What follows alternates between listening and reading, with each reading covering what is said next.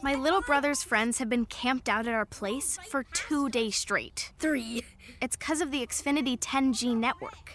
Internet that can handle a house full of screens at once, with like basically no interruptions. And it's only getting faster. When I was their age, internet like this was a pipe dream. You sound like my grandpa. Please go home.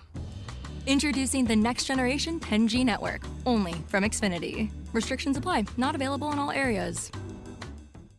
Dion Clisso with Preps KC. We're kicking off our virtual media today for the Suburban Red Conference. Uh, and we are here in the Preps KC studio, powered by Xfinity Internet. Count on a reliable connection for all your devices, even when everyone's online. And we start here in the Suburban Red with Fort Osage coach Brock Bult.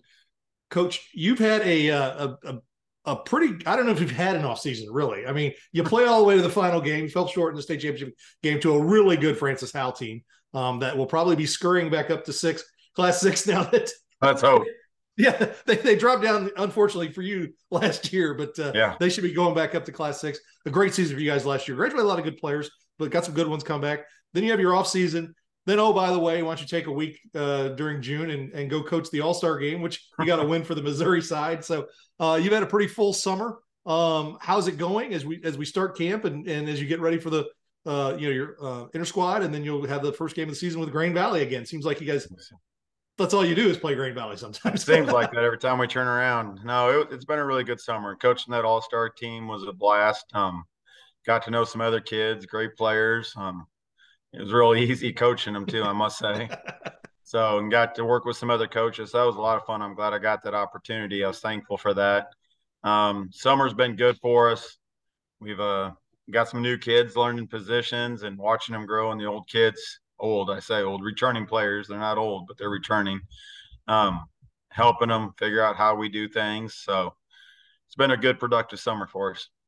Offensively, I know you got the three offensive linemen back and fullback and tailback, and uh, that's kind of a Fort Osage identity. You have been known to throw it around, but you always want to establish a running game. Does that give you some confidence knowing we've got a good chunk of the line back and we know we can hand the ball off to a couple guys? That is, and yeah, especially when you're handing it off to River Peppers. Um, yeah. he's an explosive back. He's always a good one to hand it to as many times as you can. But we also got some other backs. Um, our fullback is back, and then we have a sophomore that played for us last year when River got hurt. So we got a lot of experience there, and that'll allow us maybe to do some other things with River as well on offense. Defensively, uh, is there any position group, or or or does there, does that side really taking a big step forward, or who's who's doing well for you over there?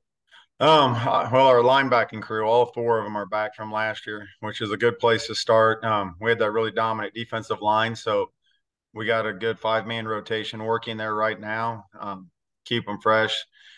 They're not quite the same explosive players as Brock Brandstetter and those guys were, but they're solid players and they're just going to continue to get better.